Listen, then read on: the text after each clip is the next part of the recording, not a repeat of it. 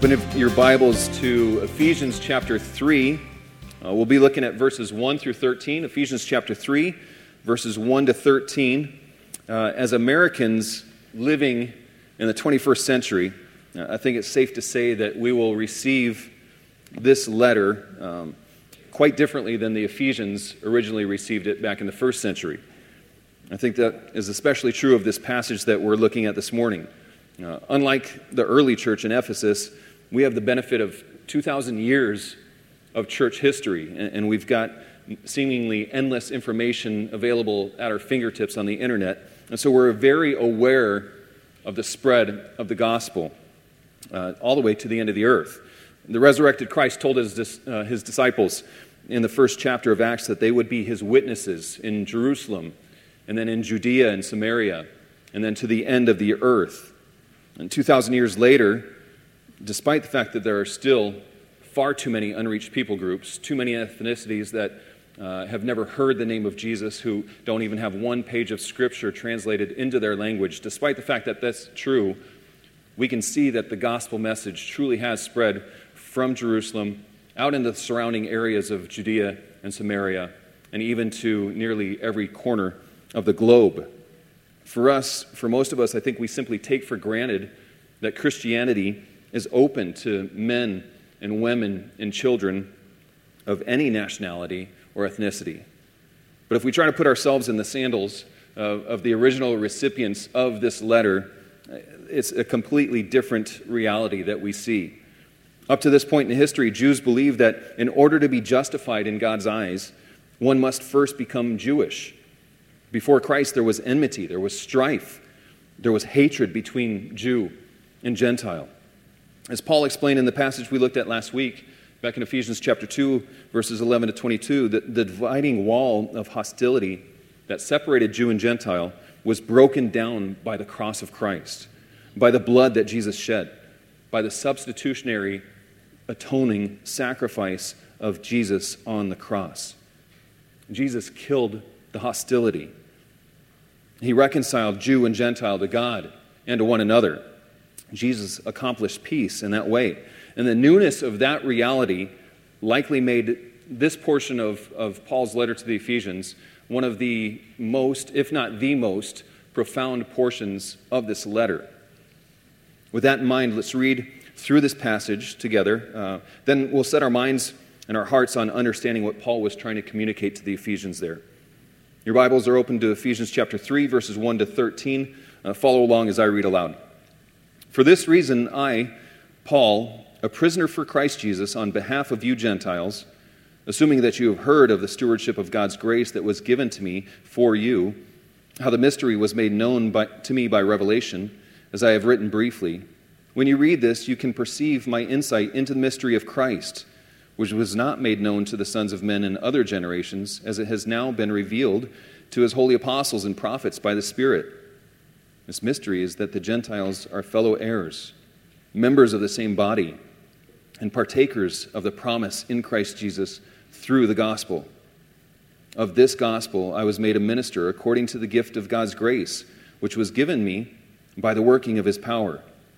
To me, though I am the least of all the saints, this grace was given to preach to the Gentiles the unsearchable riches of Christ, and to bring to light for everyone what is the plan of the mystery, hidden for ages in God who created all things, so that through the church, the manifold wisdom of God might now be made known to the rulers and authorities in the heavenly places. This was according to the eternal purpose that He has realized in Christ Jesus our Lord, in whom we have boldness and access with confidence through our faith in Him. So I ask you not to lose heart over what I am suffering for you, which is your glory. This is the holy and inerrant Word of God. May God bless the reading of His Word this morning. In most modern English translations of the Bible, you notice that there is a dash after the word Gentiles there in verse 1, Ephesians 3, verse 1.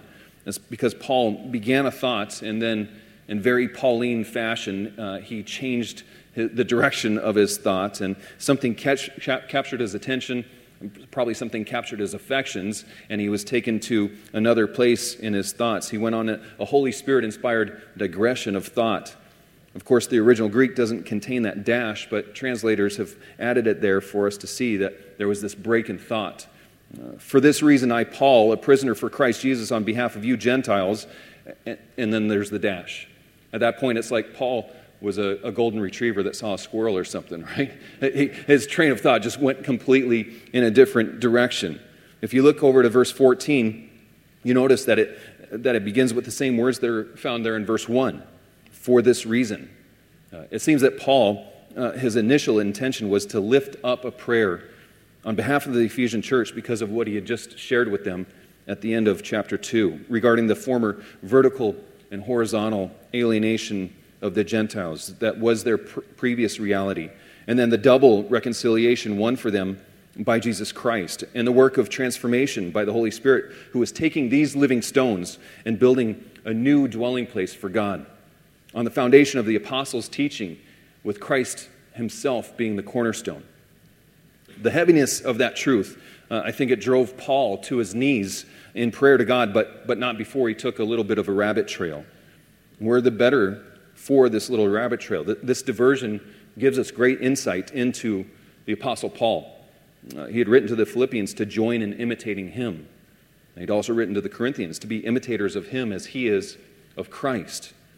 It's my hope that this parenthetical thought recorded in Ephesians 3 will help us to do just that, to, to know Paul better and to be better imitators of him as he was of Christ. And before Paul was distracted, he started by saying, For this reason, I, Paul, a prisoner for Christ Jesus on behalf of you Gentiles. Perhaps it would be helpful to remind ourselves of how Paul became a prisoner for Christ Jesus on behalf of the Gentiles. Uh, when he called himself a prisoner, he was not speaking metaphorically there. Uh, he was truly imprisoned. If you're part of our youth group, you, you would probably even say that he was literally imprisoned, right? Um, how and why did that happen? By God's grace, Luke was by his side and, and he recorded many of those details in the book of Acts. And while there's too much to cover all of it this morning, I'm just going to hit a few of the key points. Uh, Paul the Apostle was not always Paul the Apostle. Uh, Paul was born Saul of Tarsus in Asia Minor. Although he enjoyed Roman citizenship as a, as a native of Tarsus, uh, Saul was a Jew of Jews. He was from the tribe of Benjamin. Uh, he was a Pharisee by trade, which meant that he was at the pinnacle of Jewish religiosity. He, he sat under the foremost of uh, rabbis at that time, a man by the name of Gamaliel. Paul was so zealous for the Jewish faith uh, that he made it his mission to hunt down converts from Judaism to Christianity and to drag them to prison. Luke wrote that Saul was ravaging the church. Saul supervised the stoning of Stephen, the first martyr of the Christian faith. If anyone had confidence in the flesh, Saul thought that he had more. Acts 9 records the conversion of Saul after he had an encounter with the risen Christ on the road to Damascus. Then in Acts 13, Luke wrote that Saul was also called Paul. And from that time forward, we read of Paul the Apostle rather than Saul the Pharisee. The, the man who used to go door to door hunting down Christians was now going village to village and pleading with people on behalf of Christ to be reconciled to God. And fast forward then to the end of Paul's third missionary journey in Acts 21, where he was warned that he would be imprisoned by the Jews and delivered into the hands of the Gentiles if he returned to Jerusalem. Having heard that warning, Paul replied, I'm ready not only to be imprisoned, but even to die in Jerusalem for the name of the Lord Jesus. That's Acts chapter 21, verse 13. That is both very convicting uh, and I think also very encouraging. Uh, a man who was completely sold out for Christ. He had developed a theology of not only being fired and not only being imprisoned, but also dying for the sake of Jesus Christ. Well, Paul was warned that the Jews would arrest him in Jerusalem, and that's exactly what happened.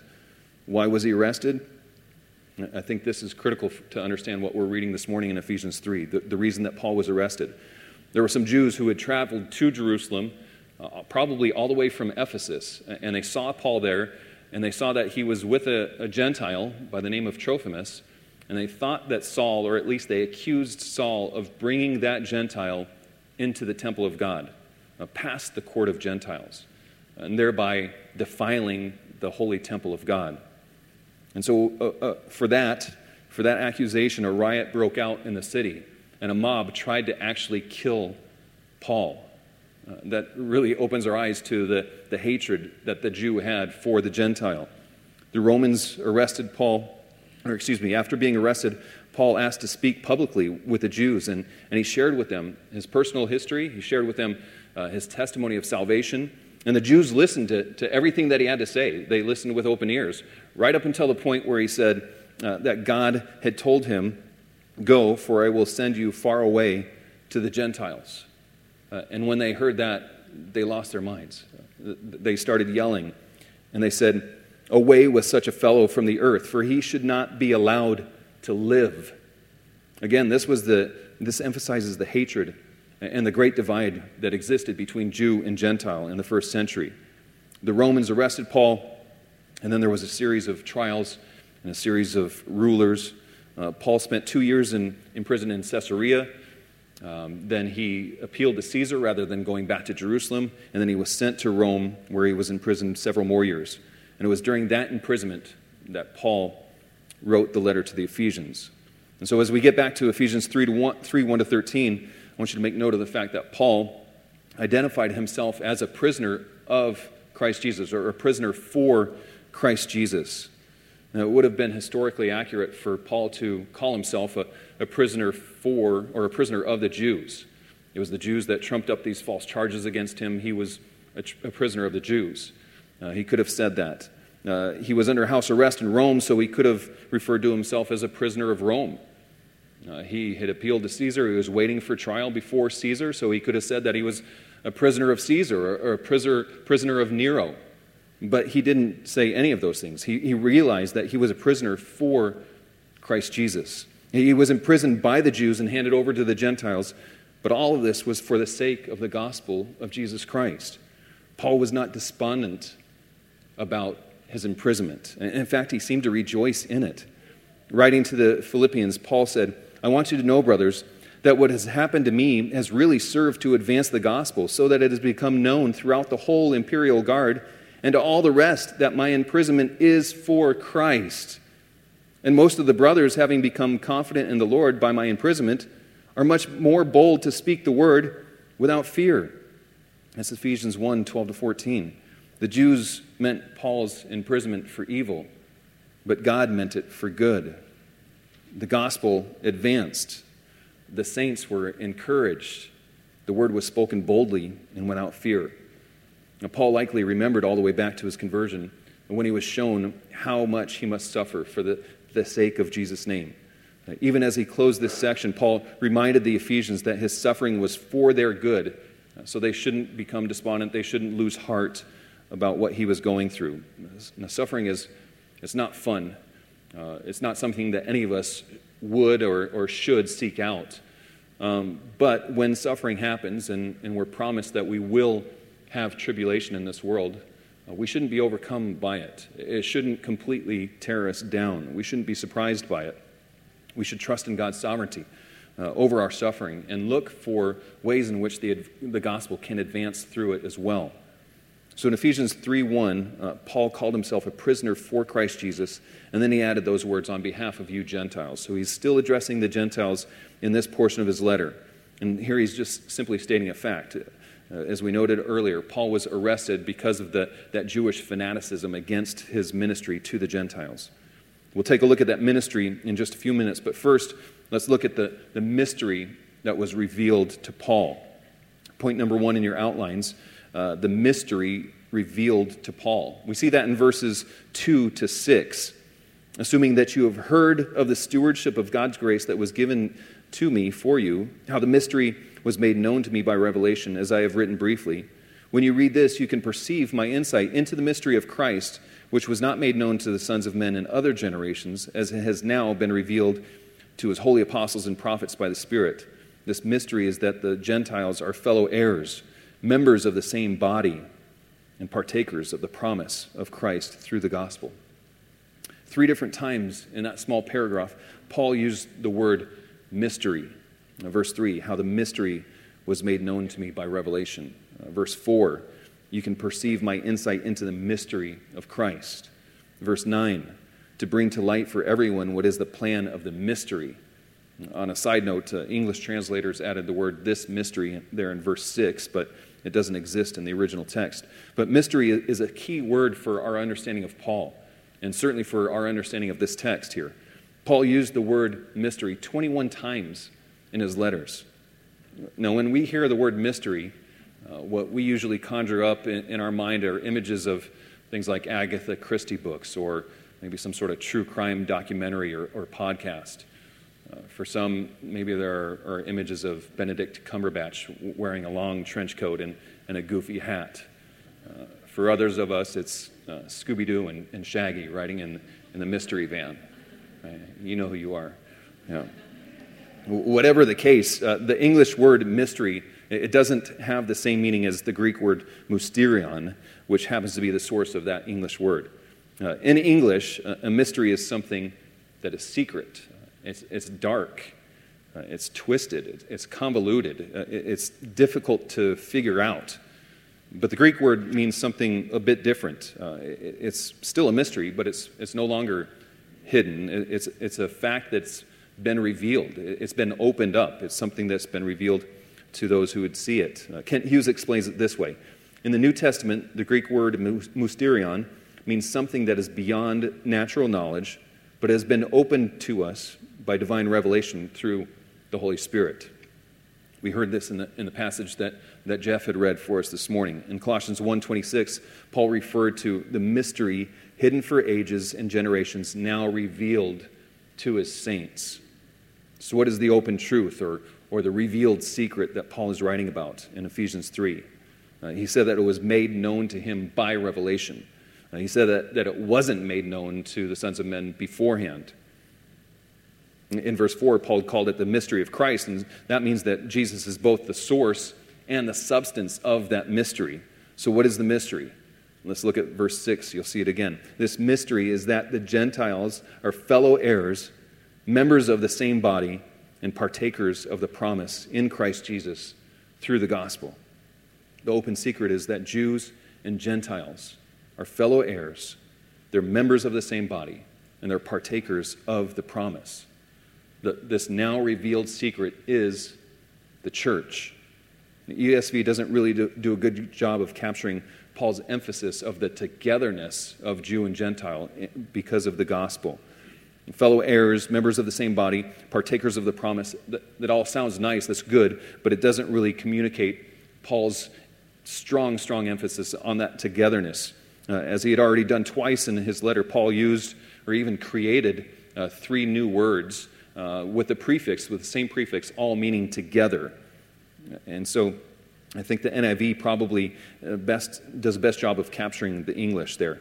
Listen to the NIV of, of chapter 6. This mystery is that through the gospel, the Gentiles are heirs together with Israel, members together of one body, and sharers together in the promise in Christ Jesus. Again, for our 21st century ears, uh, this probably isn't altogether shocking. Uh, like I mentioned before, we, we take for granted uh, that anybody, uh, without any kind of dispute or argument, anybody can become a Christian by turning from sin and putting their faith in Christ. This isn't news to us, but to the first century Jew, uh, to the first century Gentile, this was transformative. This, this was revolutionary. This wasn't simply paradigm shifting, uh, this was paradigm destroying. Uh, I can imagine if emojis were a thing back then, Paul probably would have put at least three of the mind blown emojis at the end of this sentence that this was a completely new reality. Previously, Gentiles couldn't even approach the God of Israel unless they first became Israelites. He or she would have had to become a Jewish proselyte. If it was a male, he would have had to become part of the covenant people of God by going through the ceremony of circumcision. The mystery that was revealed to Paul is that such an approach to God is no longer necessary. And even though Paul said that this mystery was revealed to him, and to God's holy apostles and prophets, even some of them struggled with this truth initially. Paul wrote to the Galatians how he had to confront Peter to his face uh, because Peter was not standing up to the circumcision party, who was still teaching that those who wanted to become Christians had to first become Jews by going through the ritual of circumcision. And Paul said that Peter's conduct was not in step with the truth of the gospel. Paul told Peter, If you, though a Jew, live like a Gentile and not like a Jew, how can you force the Gentiles to live like Jews? Peter eventually came to understand that the Jews and Gentiles were, were heirs together, uh, that they were members together of one body, that they were sharers together of the promise of Christ. But the change was so radical uh, that it didn't happen overnight, and, and it took some growing pains as well. Well, now that we have a better understanding of that mystery that was revealed to Paul, let's look at the ministry that was given to Paul. That's point number two in our outlines the ministry given to Paul. We see that in verses 7 to 12. Of this gospel, I was made a minister according to the gift of God's grace, which was given me by the working of his power. To me, though I am the very least of all the saints, this grace was given to preach to the Gentiles the unsearchable riches of Christ, and to bring to light for, every, er, for everyone what is the plan of the mystery hidden for ages in God, who created all things so that through the church the manifold wisdom of God might be made known to the rulers and authorities in the heavenly places. This was according to the eternal purpose that he had realized in Christ Jesus our Lord, in whom we have boldness and access with confidence through our faith in him. And from reading these verses, it's clear that Paul was amazed by God's grace. God extended saving grace to him, and God extended grace to him by giving him a ministry. Uh, here he's emphasizing that he did not make himself a minister of the gospel, but he was made a minister. He was given a ministry, and that by God's grace, by the working of his power. It was not Paul's incredible education, uh, it wasn't his winsome personality, it wasn't his lengthy resume that made him qualified for this ministry. In fact, in Paul's eyes, uh, he would call himself even unworthy of this ministry. You see that in verse 8. Paul refers to himself as the very least of all the saints. Uh, to emphasize that point, Paul again made up a, a new word. Uh, it could be translated uh, the leaster or the less than the leastest. He, he was the very least of all the saints. Elsewhere, Paul had referred to himself as, as the foremost of sinners. And, and the least of all the apostles, unworthy even to be called an apostle because he persecuted the church least of the saints, a foremost of sinners, least of all the apostles. Paul was not wallowing there in, in the mire of self pity, um, but rather he had profound understanding of, of who he was. Yes, he understood that there is no condemnation for those who are in Christ. Paul wrote those words, he understood it. Even so, he still knew who he was and what he had done, the persecution that he brought against the church of Christ. And so he knew what it was like to be uh, before coming to saving faith, and he knew that amazing grace that God had extended to him, both in salvation and in giving him a ministry to proclaim the gospel. The, the text in, indicates that there are three directions in which this ministry was to be taken. Three different directions. First, he was given the ministry to preach to the Gentiles the unsearchable riches of Christ. See that in verse 8. Paul was sent to preach to the Gentiles. And Jesus himself gave Paul this ministry at the point of his conversion on the road to Damascus. Paul had, had recalled this to King Agrippa. It's recorded in Acts 26. Jesus said to Paul, But rise and stand upon your feet, for I have appeared to you for this purpose, to appoint you as a servant and witness to the things in which you have seen me, and to those things in which I will appear to you, delivering you from the, your people and from the Gentiles, to whom I am sending you to open their eyes, so that they may turn from darkness to light and from the power of Satan to God, that they may receive forgiveness of sins and a place among those who are sanctified by faith in me. That's quite a commissioning statement. And it sounds like that's exactly what Paul is communicating to the church in Ephesus uh, the, this grace that was given to him, this mission that was given to him.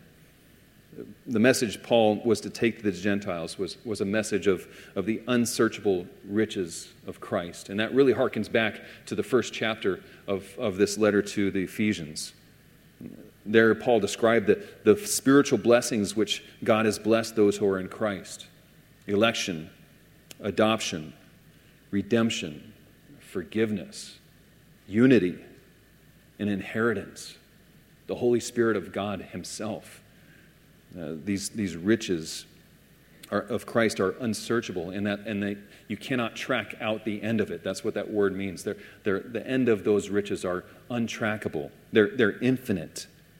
And there are many who set their hearts on the riches this world has to offer, uh, where moth and where rust destroy, uh, while completely neglecting and overlooking the infinite and eternal riches of Christ that can be theirs simply by turning from sin and putting their faith in Christ.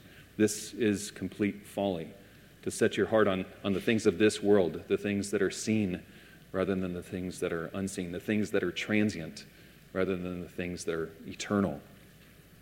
The second part of the ministry that was given to Paul can be seen in verse 9 to bring to light for everyone what is the plan of the mystery hidden for ages in God who created all things. Paul shifts his focus from, from the message that he was given to the, the condition of those who would receive the message. He would be proclaiming truth to those who were in darkness. They were in the darkness of ignorance, and Paul never forgot his commission from Jesus. I am sending you to open their eyes so that they may turn from darkness to light and from the power of Satan to God. And when we share the good news of Jesus Christ, we need to remember the fact that uh, the men, the women, the children uh, with whom we're sharing that news are in darkness. The power of the enemy holds them in darkness. And it's only by a work of the Holy Spirit that their eyes will be made to see. Uh, we must be faithful to share the gospel and trust in God's plan to, to use that gospel to bring people to light.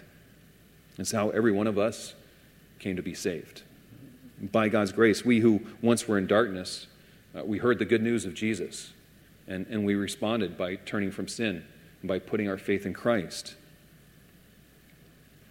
In him we have forgiveness of our sins. In fact, later in this letter, Paul reminds his, his readers at one time you were darkness. That, that's a dark truth. In one time, not only were we in darkness, but at one time we were darkness. But by God's grace, we are now light in the Lord. So Paul encourages us to walk as children of the light. Before looking at that third and final direction in which Paul was t- to take his ministry, uh, we should note that the message Paul was to bring to light for everyone was the message of the plan of the mystery hidden for ages in God. Again, according to verse 6, this is the fact that in Christ, both Jew and Gentile are incorporated um, into one, on equal terms, into one body, in, into the church. these former enemies are, are now brought together in one body, which is the church. Paul was to preach the good news of Christ to the Gentiles, and he was to bring delight for everyone God's plan of, of creating a new race, of the church. Lastly, perhaps most surprisingly, we see in verse 10, Paul's ministry was to have an indirect effect on the angels. In verse 10, so that through the church the manifold wisdom of God might now be made known to the rulers and authorities in the heavenly places. This was according to the eternal purpose that he has realized in Christ Jesus our Lord, in whom we have boldness and access with confidence through our faith in him.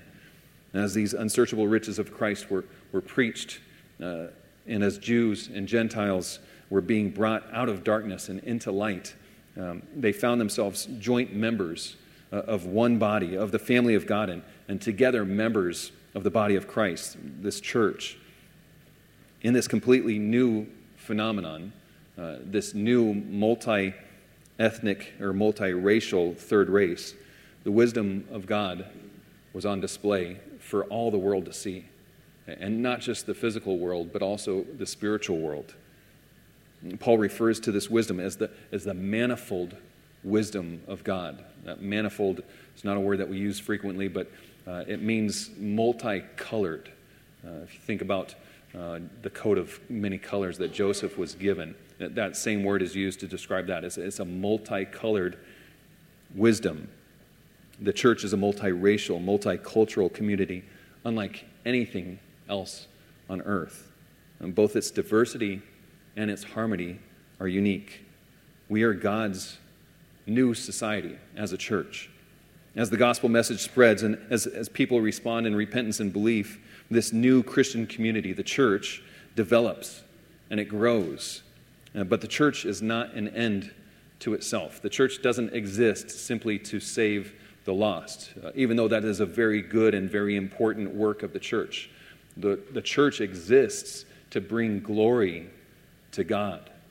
And what this passage is teaching us that if the church functions the way that we're supposed to, uh, then the, the manifold wisdom of God will be in, on display through us. And it's not just on display to those that are around us, but it's on display to the heavenly, in the heavenly places as well. The rulers and authorities in the heavenly places is, is really just a complex way of saying the angels, uh, and includes both the fallen angels and, and the faithful angels. So we can infer from this passage that God has not previously revealed to this, the heavenly host his plan to redeem a people for himself, that that was something that was hidden from, from them through the ages. But instead, God intended to make this plan known through the church itself. That's an incredible plan. John Stott said that it's through the old creation, the universe, that, that God reveals his glory to humans. It's through the new creation, the church, that he reveals his wisdom to the angels. Even though we're not able to see angels, uh, they seem to be able to see us, and, and they long to look into things like this. As the angels watch Jews and Gentiles being incorporated into the new third race, they learn not only God's manifold wisdom, uh, but also his eternal purpose. God accomplished his eternal plan uh, to redeem a people for himself through the work of Jesus Christ on the cross. And it is through faith in Jesus that the Jew and the Gentile, the believers in Christ, have boldness and confident access to the Father. I recognize that uh, some of this is somewhat heady, um, thinking about uh, how we are witnessing to those in heavenly places, to spiritual beings. I understand that that is um, somewhat difficult to wrap our minds around, but as, as we just take a step back and as we kind of ponder this parenthetical thought of, of Paul, as, as we try to figure out what it is that he's trying to communicate, I think uh, for us, even in the 21st century, we should recognize that there are implications that are really, truly significant, uh, even for us. First, the little digression here gives us great insight into the Apostle Paul, a man whom we're commanded to imitate as he imitated Christ. Uh, Paul never got over the grace of God.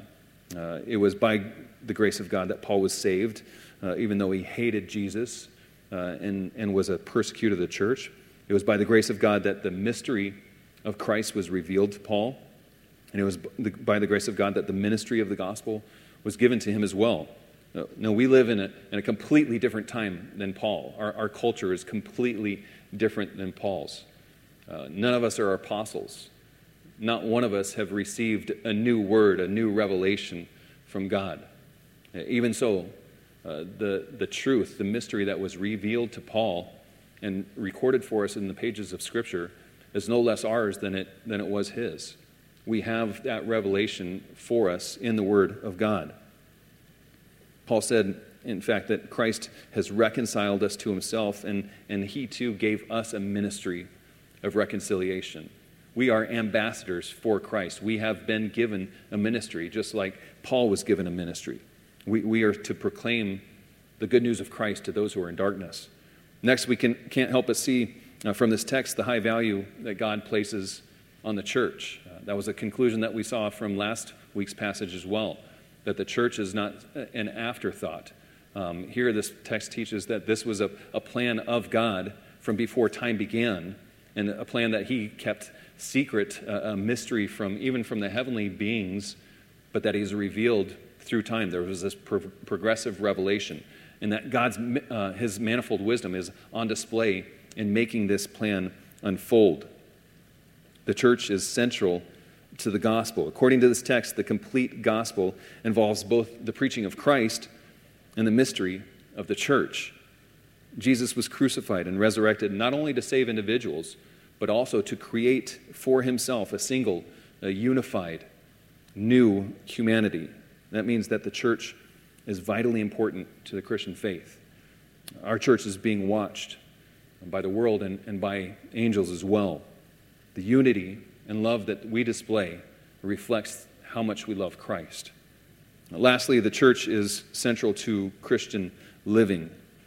Christians cannot consider commitment to a local church as being optional.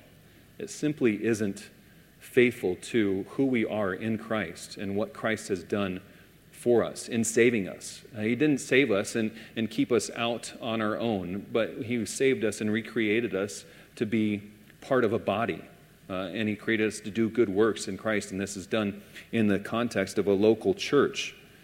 Now, you don't have to be a Christian, or you don't have to go to church in order to be a Christian, uh, any more than you have to go home in order to be married, right? Uh, but if you choose not to go home on a frequent basis, that relationship is going to suffer. Uh, and that's the same can be said of our relationship with God. If we're not in, in faithful attendance of local church gatherings, uh, our relationship with God will suffer. God esteemed the church so highly that before time began, uh, he planned to make his wisdom known to heavenly hosts through the church.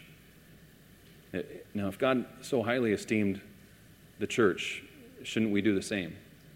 Let's close in prayer. Father, we thank you for this word. Uh, Lord, we thank you for Paul's little rabbit trail of thought here. Uh, it seems that he initially wanted just to go to you, uh, to pray to you on behalf of the Ephesians, and yet something else caught his attention, and he recorded this passage, which reveals so much to us about him and about the mystery that was revealed to him, and also about the, the ministry that was given to him. Father, as those that are living thousands of years later, uh, we need your Holy Spirit to impart the truth of this passage into our hearts, into our minds, that you would give us true understanding of this. And Lord, that we wouldn't just be hearers of this truth, but that we would take this truth, that we would apply it to our lives. Lord, I stand before the gathering of your church, uh, people who love Christ people who love one another, people who love the lost and consider it their own ministry to share the good news of Christ with others. Lord, this is all by your grace. It's not anything that any of us earned. It's not anything that any of us are worthy of. Lord, it is all a matter of your grace. Father, empower us to, to do that work that you've called us to do, to proclaim the good news of Christ, to share the message of reconciliation, to be ministers of that message, Lord, to be ambassadors to those that are in darkness. Father, we thank you for your grace to us in Christ. Pray that if anything that I said here this morning is contrary to the truth of your word, Lord, that you would correct it immediately or that you would just strike it for, from our memories. Lord, we want to worship you in spirit and in truth. You are worthy of that pursuit. Lord, we love you. It's in Christ's name we pray. Amen.